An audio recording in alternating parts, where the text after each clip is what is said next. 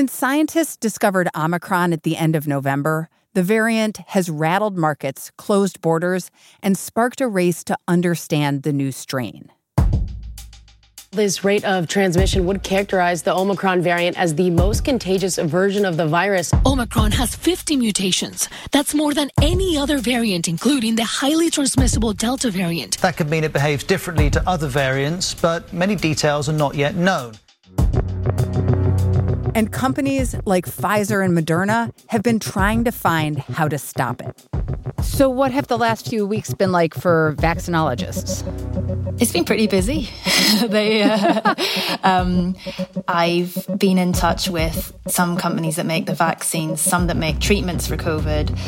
I think every single one of them started work on this the day of or the day after Omicron was brought to the world's attention. That's our colleague Denise Roland, who covers vaccine makers. And she says scientists are trying to determine whether the vaccines we already have are good enough or if they will have to develop new ones to target Omicron specifically. And if they do, there's one key thing scientists will need to figure out about this variant. Is it different enough that we could vaccinate against it specifically and jostle our immune system into fine-tuning itself to Omicron? Welcome to The Journal, our show about money, business, and power. I'm Kate Linebaugh. It's Monday, December thirteenth.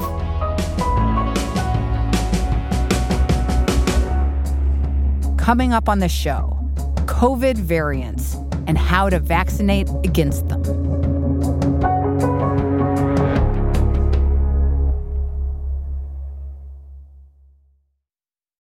This episode is brought to you by Indeed.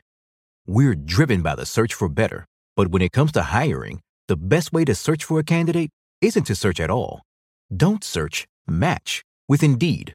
Use Indeed for scheduling, screening, and messaging so you can connect with candidates faster. Listeners of this show will get a seventy-five dollars sponsored job credit to get your jobs more visibility at Indeed.com slash journal. Terms and conditions apply.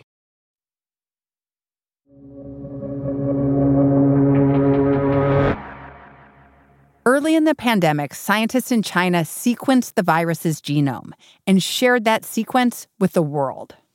Receiving that genome sequence was basically the starting gun for the vaccines that we have in our arsenal today. So companies like Moderna, like BioNTech, that was like the crucial piece of information they needed to start work on their vaccines. So they got that genomic sequence, they started like designing their vaccines, and that version of the virus is what forms the basis for all the vaccines that we have today. Even as those vaccines were developed and distributed around the world, scientists knew that the virus would mutate, and they were watching whether the vaccines were strong enough to fight the mutations or whether they would require new, more targeted vaccines, something known as variant vaccines. At the end of last year, scientists identified a mutation that made them concerned. The first one I think that really raised alarm bells, it was first identified in South Africa, and we call it the beta variant.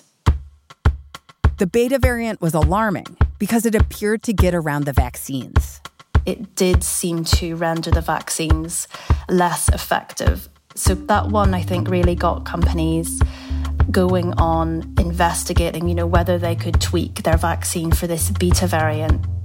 Scientists needed to run experiments testing if a variant-specific vaccine would do better than the original COVID vaccines. And to do that, they had to watch how the body of a vaccinated person or a person with antibodies would mount a defense against the variant. So it's this phenomenon called original antigenic sin, and it's this idea that our immune systems have this preference to default to the original immune response that we mounted the first time that we encountered a pathogen when we encounter like slightly different versions of it.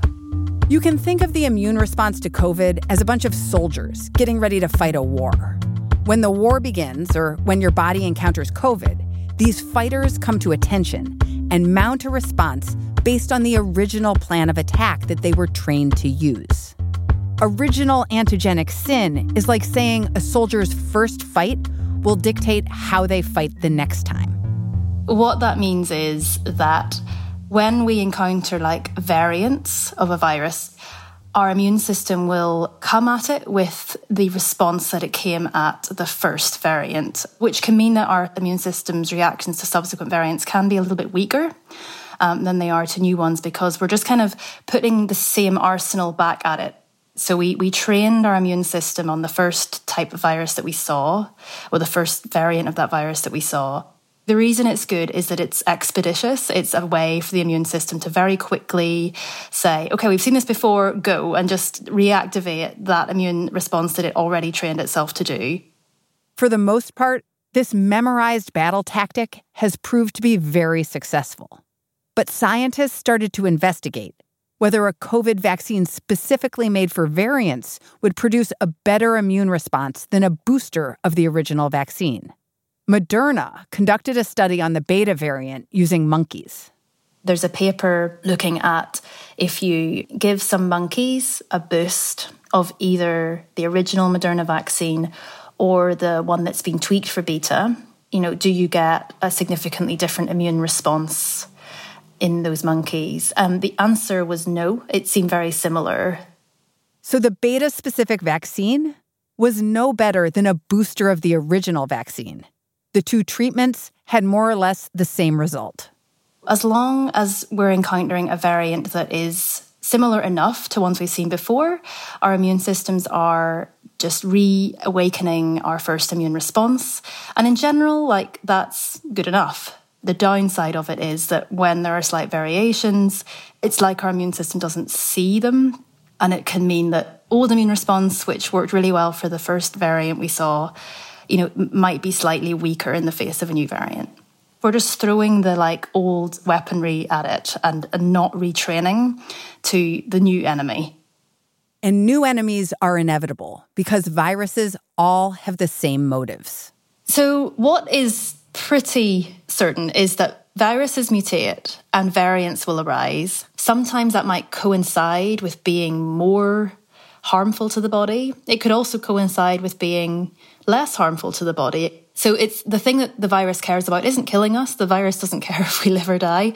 All it cares about, if it had a like consciousness, would be to like keep going and keep replicating. So whatever makes it as easy for the virus to replicate is what it will do. And while the beta variant was the first to raise alarm bells, a different strain started spreading quickly.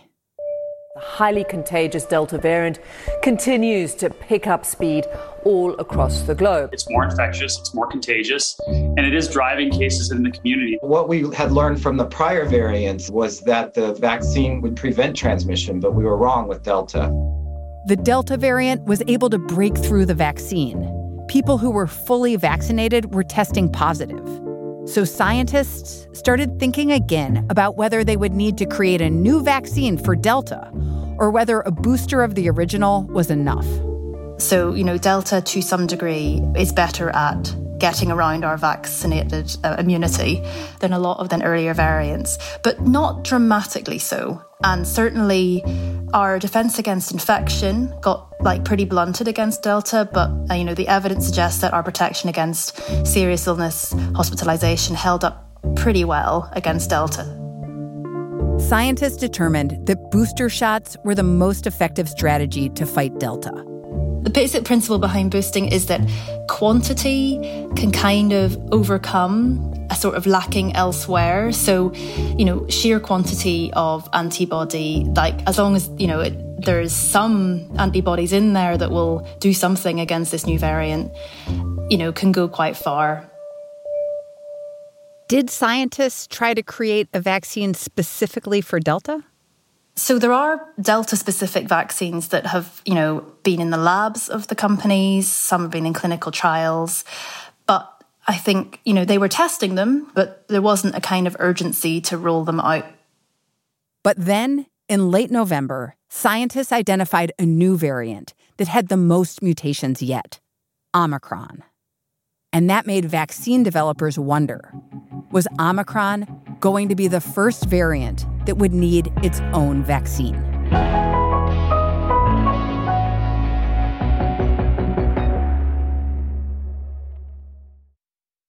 This episode is brought to you by Indeed. We're driven by the search for better, but when it comes to hiring, The best way to search for a candidate isn't to search at all. Don't search, match with Indeed. Use Indeed for scheduling, screening, and messaging so you can connect with candidates faster. Listeners of this show will get a seventy-five dollars sponsored job credit to get your jobs more visibility at Indeed.com slash journal. Terms and conditions apply. This episode is brought to you by Canva. It's time to ditch your old presentation programs at work and try Canva presentations instead. It'll help you create stunning slides in no time. No design experience needed. Just start with one of the designer-made templates or generate something in seconds with A I. Then polish it up and get ready to wow your audience. It's that easy. Nail your next work presentation with Canva presentations at canva dot com. Designed for work. Tap the banner to learn more.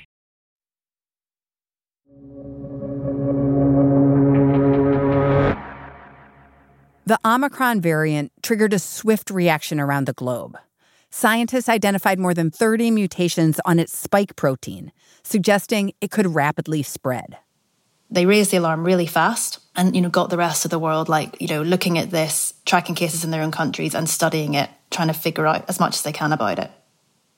And once again, the big question on scientists' minds was whether the original vaccine would trigger an adequate defense against Omicron. Because of the number of mutations on the spike, I think a lot of um, immunologists sort of inferred that it was quite likely to partially evade vaccination. I guess, like, in most simple terms, like, the more different the spike is, the less good of a fit the antibodies that we got to the first spike will be to that one. And so you would expect for it to be able to evade vaccination. Pfizer and BioNTech conducted lab experiments on how their original vaccine did against Omicron. The companies released early results last week and found that three doses of their shot were enough to combat the variant, but that two doses were less effective. Those first experiments from Pfizer supported that to an extent by showing that if you've been double vaccinated with Pfizer, your immune response is seriously weakened against Omicron. Thankfully, boosting seemed to restore that. But vaccinologists did expect Omicron to render the vaccines less powerful. And the early evidence suggests that that's true. What we don't know yet is whether boosting with the originals will be enough, whether boosting with an Omicron vaccine would be better. Has it revived a conversation about variant vaccines? Yes. So three of the vaccine companies, Pfizer, Moderna and J and J, came out pretty quickly to say, we're developing a variant vaccine against Omicron. Um, so work is already underway at those three companies. BioNTech, they think they could have at least a kind of uh, experimental version of an Omicron vaccine by January and start, you know, doing tests on it. Moderna as well are you know, starting to, you know, the process of making one, and, and quite soon there'll be one ready for lab sort of experimental stuff. And the big question around original antigenic sin is maybe there would be no advantage to boosting with an Omicron vaccine anyway, because maybe boosting with an Omicron vaccine would do no more than reawaken our first immune response anyway. You know, as we've seen with Delta, while there's this push to get boosters, the people who are getting the disease, who are getting sick, who are in hospitals, are people who haven't gotten the shots at all. Between boosters and first-level vaccination, what should be the priority in the face of these variants? Yeah, I, when you talk to public health people, it's unequivocal. It's vaccinate the unvaccinated. There's a benefit to getting boosted, but the benefit of getting your first and second shot is of a greater magnitude. So what are you looking for next in this story? Well, I'm looking forward to the first data that we're going to get in the next few weeks. So we know from, you know, that very early Pfizer-BioNTech data that a third dose of the original vaccine seems to do something against Omicron. The big question will be, can we do better by using an Omicron vaccine? So I think we're going to get the first clues about the answer to that question in a few weeks. We'll know in animals probably in January at some point. That will be the first clue. And then we might, I guess it'll take a few more weeks, maybe a couple more months to do it in humans. But we'll get the first clues pretty soon. A lot of brains are working on this right now. And that, I think, will either close off the path to developing a variant vaccine or open the door to pursuing it.